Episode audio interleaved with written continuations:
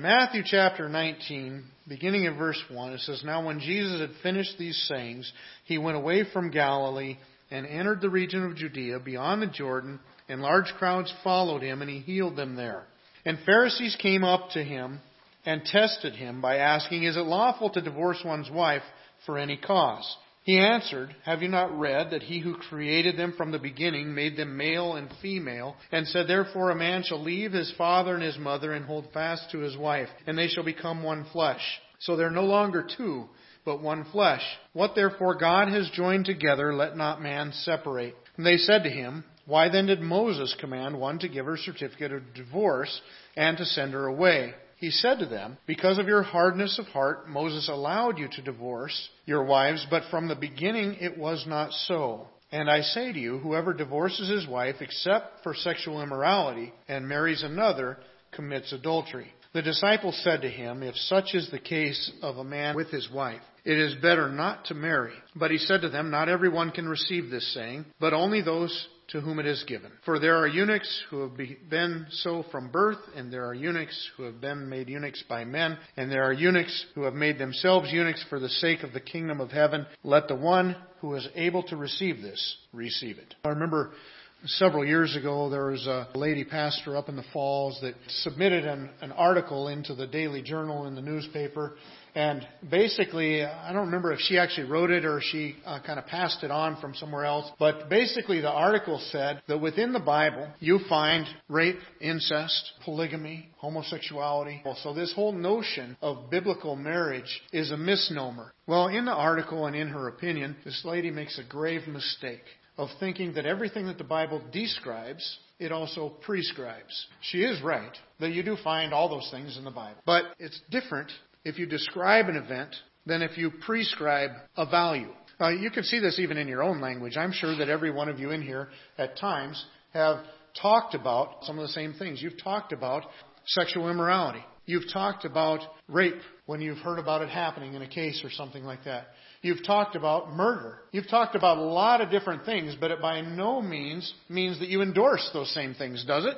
Just because you've had a conversation that has talked about a murder, does that mean you endorse murder? Absolutely not. And that's what we find within the Bible. We find that God is very honest in the details of human life, and He describes a lot of ugly things and sinful things that take place in this world. But that does not mean that He endorses those things. Just because He lists that people had more than one wife does not mean that He approves of them having more than one wife. In David's family, where one of his sons raped his sister, God does not approve of that either. But He described it as He told us what happened, but He in no way endorses it. Well, that's where this lady, I think, and whoever wrote the article is mixed up. They tried to look at all the things that are included in the Bible, but ignored the fact that a lot of those things that she mentioned were severely judged in the Bible.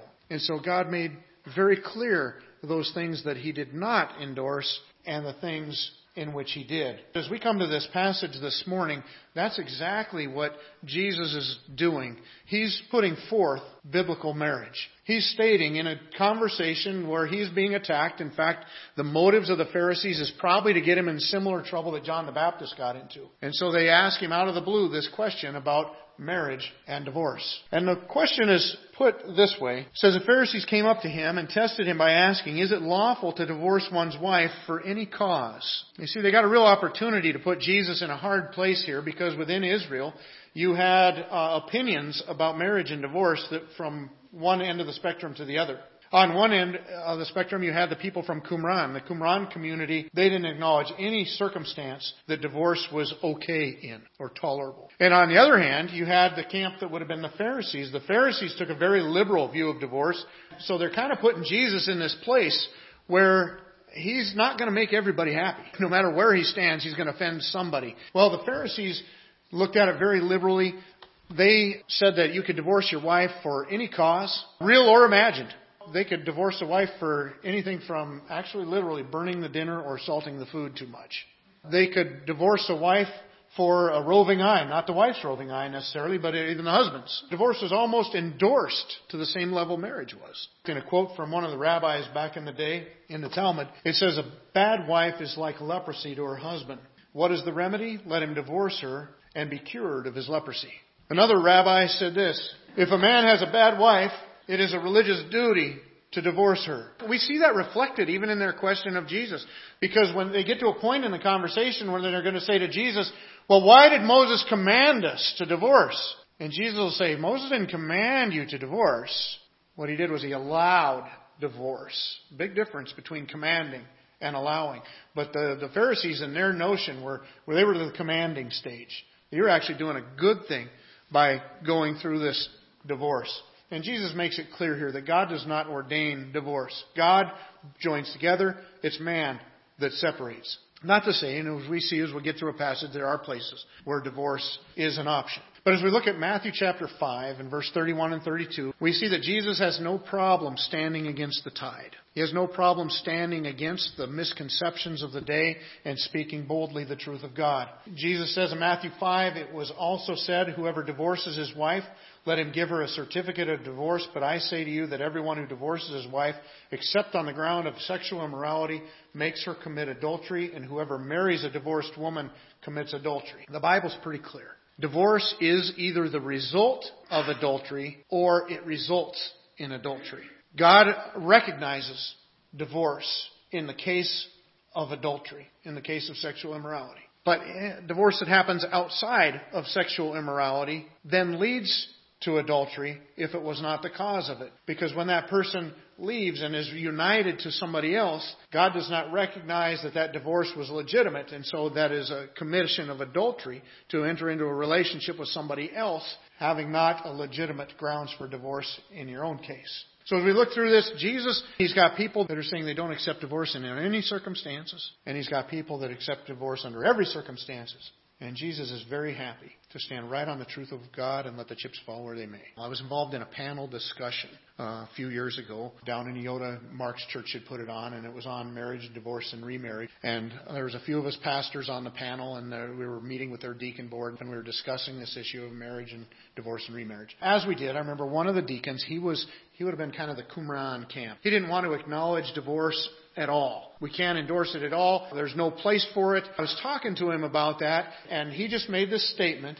He said, I just believe in a strong view of marriage. And I said to him, the strongest view of marriage is the view that is the most consistent with the Word of God. So if the Word of God acknowledges divorce in some instances, then I want to acknowledge divorce in some instances. If the Word of God condemns divorce, then I want to condemn divorce. Not that I have that authority, but I want to proclaim God's condemnation of it. And no matter what subject you're talking about, the strongest position is to be right where the Bible is. Just by saying I condemn all divorce doesn't necessarily give you the strongest position on marriage, because it may not be the most accurate with what God intended it to be. These Pharisees, the religious leaders, they should have known better. Back in the book of Malachi, they were corrected and judged because of their relationships the husbands had with the wives. Malachi chapter two, verses thirteen through sixteen, it says, and this second thing you do, you cover the Lord's altar with tears, with weeping and groaning, because he no longer regards the offering or accepts it with favor from your hand. So they were crying before the altar of God, saying, we're offering these sacrifices and God's not responding.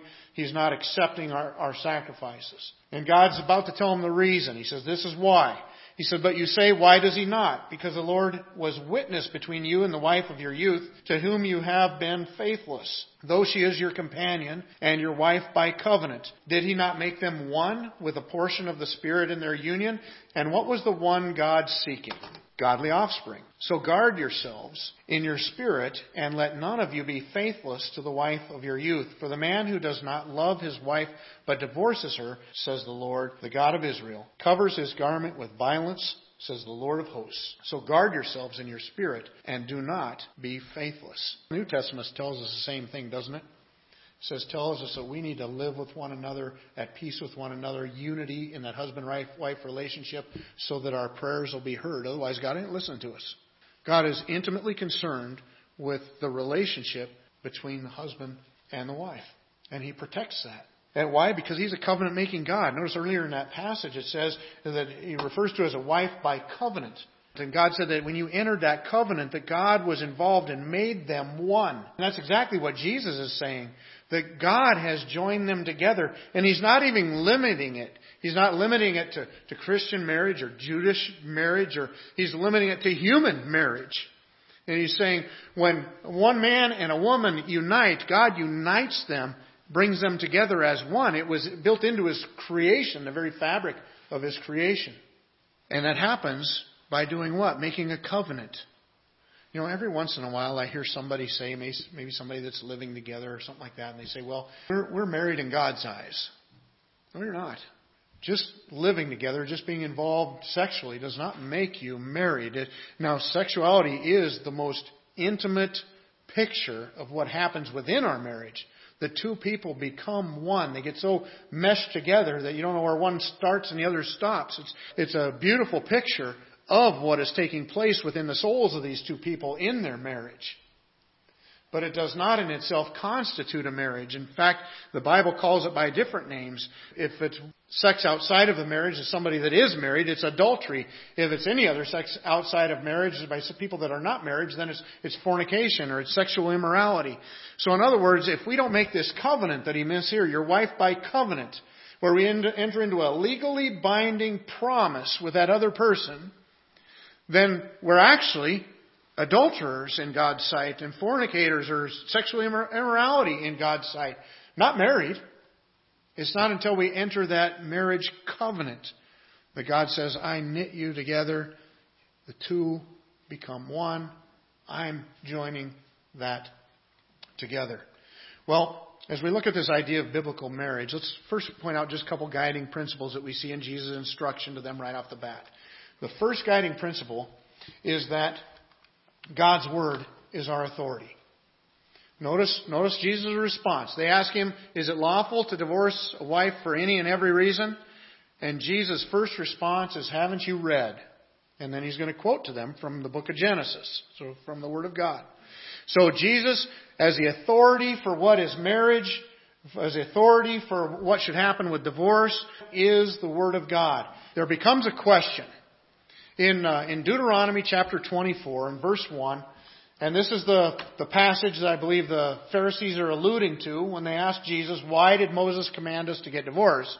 When a man takes a wife and marries her, if then she finds no favor in his eyes because he has found some indecency in her, and he writes her a certificate of divorce and puts it in her hand and sends her out of his house, and she departs out of his house, and then it's going to go on to say, and then she marries somebody else, and then that guy divorces her. She's not allowed to go back to the first guy. But in the midst of that, here's the question. It says, if the husband has found some indecency in her, what is it referring to? Well, it could be referring to adultery, but probably not, because adultery was punishable by death in Israel. And so she would be put to death if she was found in adultery, and then he's not married to her anymore because of death, and so it wouldn't be an issue. So this indecency, and that's where the rabbis got going crazy. What is this indecency? The more conservative one said it must have been something else, sexual, but not as far as adultery. It had to be something serious. Another said she just it just didn't please him in some way, and that's where you get into the whole doing, you know, burning the dinner and all that kind of stuff. But Jesus says, "Let me take you to another passage." So they're asking him a question, I believe, about Deuteronomy twenty-four one. What legitimizes divorce? Jesus says, you know what? If you want a good understanding of marriage, if you want a good understanding of divorce, let's go back to the beginning where it was created, where marriage was created. And he takes them back to Genesis. And in Genesis, we find in chapter one, and then Jesus quotes from chapter two, verse twenty-seven. But in Genesis chapter one, it says, Then God said, Let us make man in our image, after our likeness, and let them have dominion over the fish of the sea and over the birds of the heavens, over the livestock and over all the earth and over every creeping thing that creeps on the earth. So God created man in his own image. In the image of God he created him. Male and female he created them. And God blessed them. And God said to them, Be fruitful and multiply and fill the earth and subdue it. And have dominion over the fish of the sea and over the birds of the heavens and over every living thing that moves on the earth. Then when we get up into chapter two, it says, And the rib that the Lord God had taken from the man, he made into a woman, and brought her to the man. And the man said, This is at last is bone of my bones and flesh of my flesh. She shall be called woman because she was taken out of man. Therefore a man shall leave his father and his mother and hold fast to his wife, and they shall become one flesh. And the man and his wife were both naked and were not ashamed. And this is the passage that Jesus quotes. So as we look at this, we've recognized that God's Word is our authority. And then our other guiding principle is that God's creation is our model for biblical marriage. Now, within this creation account, we see several, we see several things. We see, first of all, that it was intentional. God's creation of marriage and of people was intentional. God was purposely creating them in His own image. And that together, man and woman joined together make up the image of God. Not only was it intentional, it was purposeful. He ordered them in, a, in a, a relationship and in an order within the home and within the world. And they were to ex- exercise dominion over the world. And not only that, they were to be fruitful and multiply throughout the earth. And it's this amazing thing because we see Adam, we see one flesh in Adam. And then Adam's rib is taken out of him, so he is one, and a rib is taken out of him, and he's made two, Adam and Eve, because he forms woman out of Adam. So it's still out of one flesh that God then makes two for the purpose of being joined back into one.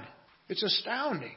So he takes one flesh in Adam, pulls out his rib, makes a second, so there's two, all for the purpose of reuniting in one. And there we start to get to see the image of God, as we have the Father, the Son, and then going forth from both of them is the Holy Spirit. And the result of Adam and Eve, their being one, is a is a tremendous unity that they get to participate in.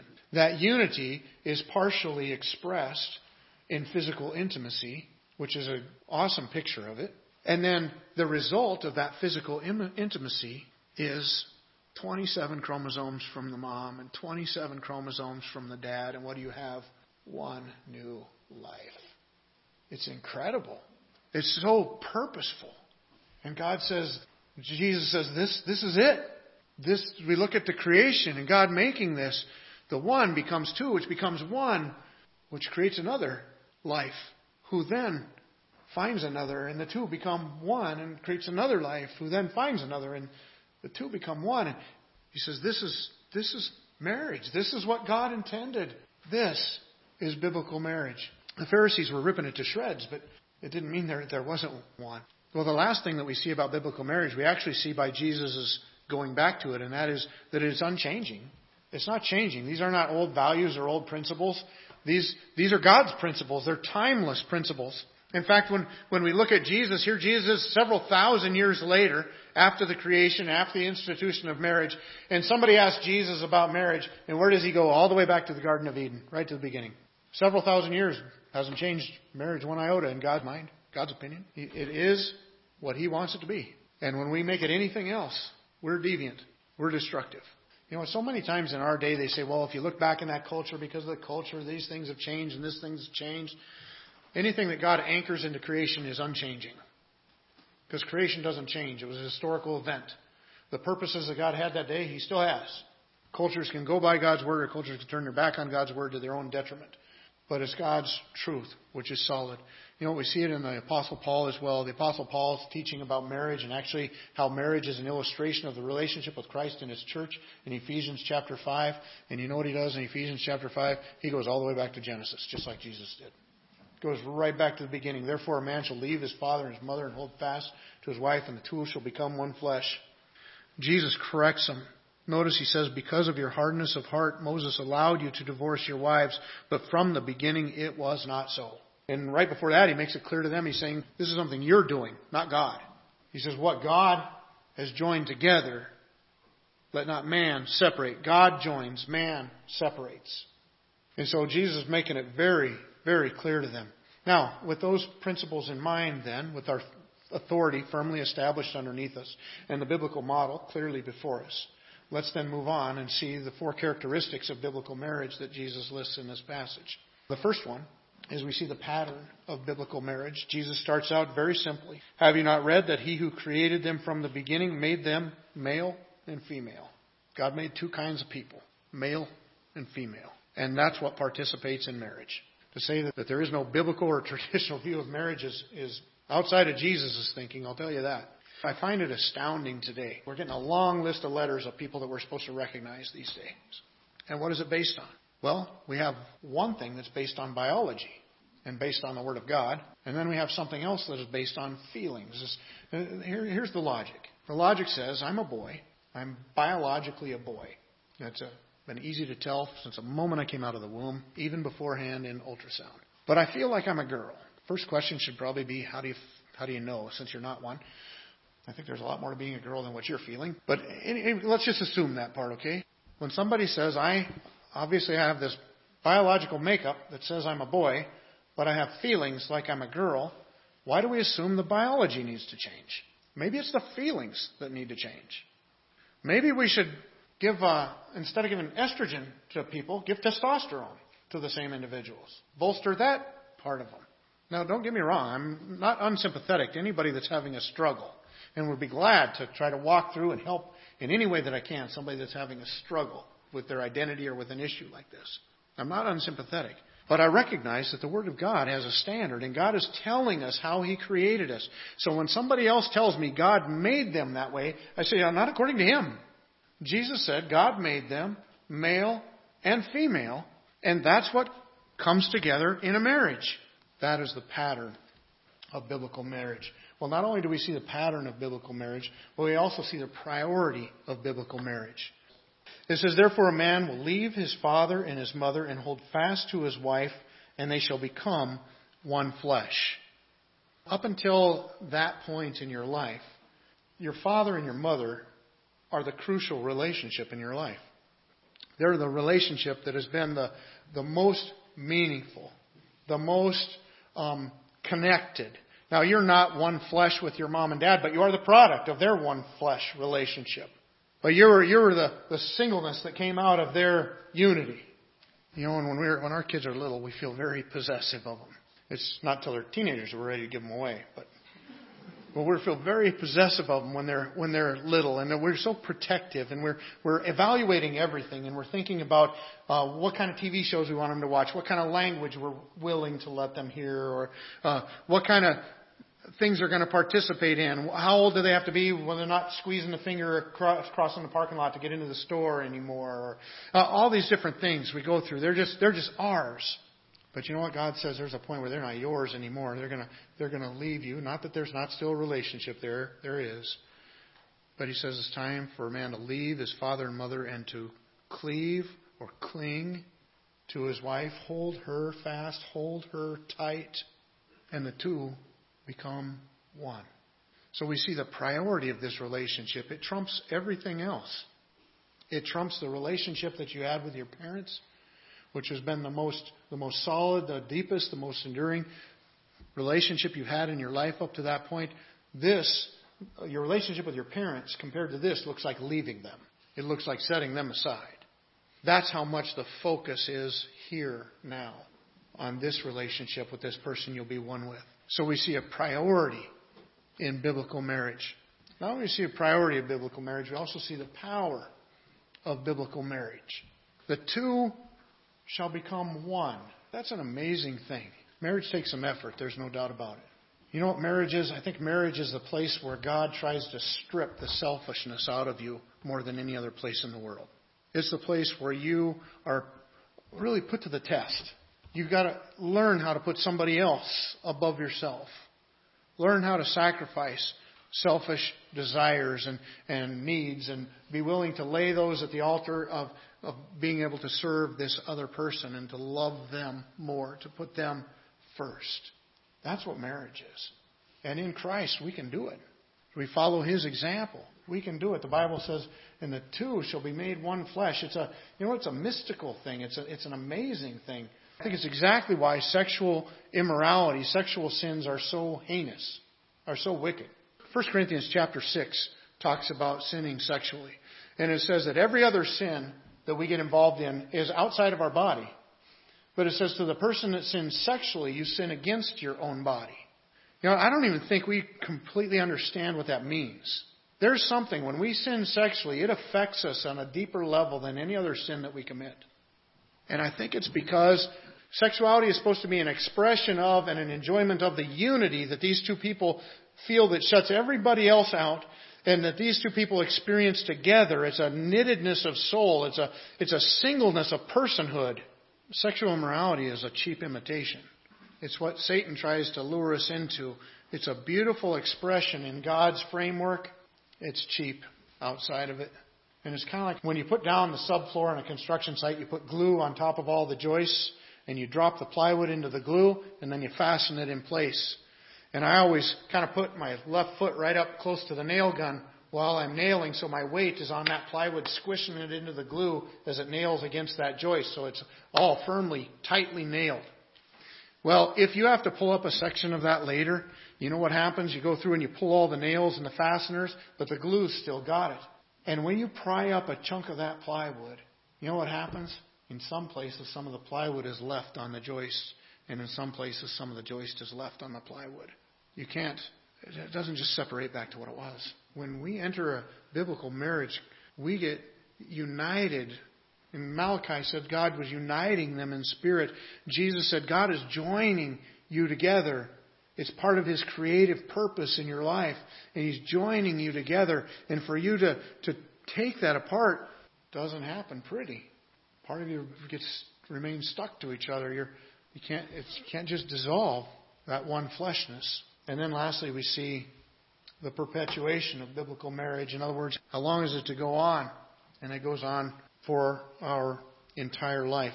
They did ask the question. They said, why did Moses command divorce? Jesus says Moses didn't command divorce. He allowed it. And if you look at the context in which divorce was allowed in, I think that divorce has a purpose, and its purpose is to protect. Jesus said it was because of the hardness of your heart. Well, what does that mean? I think it means that because of the hardness of people's hearts, a man will lose interest in his wife. A wife will lose interest in, his, in, in her husband. It happens. In fact, our society is about a fifty percent divorce rate and has been for a long time. Mankind's heart, the, the person that he would pledge his life for, would lay down his life for, may not stay that way forever. Does that mean Jesus is condoning this? No, absolutely not. But you see what would happen then is if you look back, especially in Israel's society, if a man got tired of his wife and cast her off, what happens to her? It's not like the land of opportunity you live in. Women didn't just go out and get jobs. They became beggars, they went out and picked up the scraps in the field, or they became prostitutes. That was about it for their opportunity. And so what did Moses do? He said, because of your guys' hardness of heart, and you will cast aside your wife. You don't just cast her aside, you give her a certificate of divorce so she can marry somebody else. Otherwise, she's destitute. Jesus said Moses didn't command divorce, he allowed it. And why did he allow it? I think it was an act of grace. It was an act of grace. He allowed it so that, that those women would not be left destitute. The apostles then, they hear Jesus' teaching on this, and they say, you know what, it's better not to get married at all. Let's don't get married. And Jesus' answer to that is, not everybody can accept that. In verse eleven it says, but he said to them, not everyone can receive this saying, for only those to whom it is given. For there are eunuchs who have been born so from birth, and there are eunuchs who have been made eunuchs by men, and there are eunuchs who have made themselves eunuchs for the sake of the kingdom of heaven. Let the one who is able to receive this receive it. So the point that Jesus is making is this. He says, not everybody can receive that. In fact, the Apostle Paul refers to it as a gift, just like Christ alludes to it here. He's saying there's eunuchs, in other words, people that live a celibate lifestyle, no sexuality involved in their life. He says there are people that are eunuchs from birth. Some people, because of maybe a birth defect or, or for one reason or another, a temptation towards sexual desire is just not all that strong. They are able to live a celibate lifestyle, and they do so happily without strong temptation, and they can live faithful to God. He said, so there are those that are that way from birth, and they can do it. But then there's other people that are made that way by men. Now, what this is referring to is uh, kind of like if you think of the king's harems and stuff. The, the kings would often have harems of wives, and they would put people in charge of those harems of wives to oversee those wives. But to make sure that there was not any infidelity on the part of their servants that were in charge of the wives, they would mutilate their servants so that they no longer had that ability or desire. And then Jesus said, some are made eunuchs for the kingdom of heaven. What's he referring to? He was referring to people like the Apostle Paul. The Apostle Paul in First Corinthians chapter seven argues, he says, I think you're happier if you're like I am. He says, I don't have a wife and I'm not looking for a wife. Because I can focus completely on God's will in my life, whereas if I have a wife, I have to focus on her needs and not just fulfilling the will of God for me personally. And Paul was also a hunted, a persecuted man. He's like, in light of the present uh, circumstances, I think it's better if people remain single. But he said, not everybody can do that. In fact, that's what this passage is. He says, now as I con- a concession, not a command, I say this, I wish that all were as myself am, but each has his own gift from God, one of one kind and one of another. To the unmarried and to the widows, I say it is good for them to remain single as I am, but if they cannot exercise self-control, they should marry, for it is better to marry than to burn with passion. You know, when I think of, of this passage, I think of I, th- I think of Lambert. And I asked Lambert, I said, can I share your testimony a little bit? And he said, if it helps anybody, share away. Lambert went through a divorce years ago, and he watched as what was happening to his kids as he went through this divorce. He just thought, my kids are going through enough. They don't need anything else on their plate. And so he decided, at least for a time, not pursuing relationships, not looking for a wife, not looking for another marriage. And he just set that side apart. And he's just lived faithful to God. And he just did made this decision based upon the impact that it would have on his children. And I think that's that's exactly what he's talking about here. People can, some people can make that decision and live that out faithfully in honor to God and for a for a noble purpose and fulfill that in your life. But both Jesus and the Apostle Paul say, you know what? Not everybody can do that. You're better. In fact, the Apostle Paul puts at the end, he says, you're better off to marry than to burn with passion. If the way God has created you and the desires that are within you, if you if you can't just set that aside and, and overcome it, then you need to marry. But that is the other option, marriage, not to express that in any other in any other way. But as we look at this and we look at this idea of biblical marriage, then, well, Jesus does leave one loophole. He says, if there's an instance of sexual immorality. In fact, the Bible, I believe, leaves two loopholes for where divorce is permissible. One is where there's sexual immorality. When that is such, sexuality is such an intimate thing between the husband and the wife that when that is violated, that's cause to dismantle the relationship. That is cause for divorce. And so Jesus recognizes that. Now, this is also an act of grace when you think about it. Because in the Old Testament, remember adultery, the punishment for that was death. But we do not find record that it was consistently carried out. Look at David. David committed adultery. He didn't get put to death. Lots of people in the Old Testament, it appears, committed adultery, but were not put to death for it. And so God, at, at times, people were dealt with in grace and mercy. Rather than carrying out the death penalty, they were allowed to continue to live. But now stop and think about that. If this man commits adultery against his wife, and then now he's not going to be put to death, which means she, the marriage is still intact, and she's not free to go and marry somebody else, then where's she left? And I think that's why divorce was allowed for that situation. Because otherwise, if you're if you're going to allow this guy to be unfaithful to his wife and continue to living so she's still bound to him, then she's really kind of condemned to a life of loneliness and isolation. But Jesus says in that case, she's free to go and to remarry. The only other instance or the loophole, if you want to look at it that way, that, that God gives us is in, in First Corinthians chapter seven. Um, it says if a believer is married to an unbeliever, the believer should stay in the relationship, but that if the unbeliever does not wish to stay in the relationship, then the believer can be divorced from that person. And the Bible says that we're not in bondage. We're not enslaved to that relationship at that time. So those two, as we look at as we look at this biblical idea of marriage, marriage is to be esteemed so highly. It's right in the fabric of God's creation. It's a uh, the biblical model that He gives us. It's under the authority of God's Word. It's how He intended marriage to be, is these these two people coming together to form such a union that they, from them, spawns life, for one. But these two people become one in their relationship with one another. We see the pattern of it. We see the priority of it that becomes the most exclusive and the most powerful relationship in our life. We see the perpetuation of it that is to be for life. And we see God's perfect handiwork. This is no ancient value that is passing away. This isn't something from a previous or a distant culture. This is something that is woven right into the fabric of our creation. This is marriage as God intended it to be.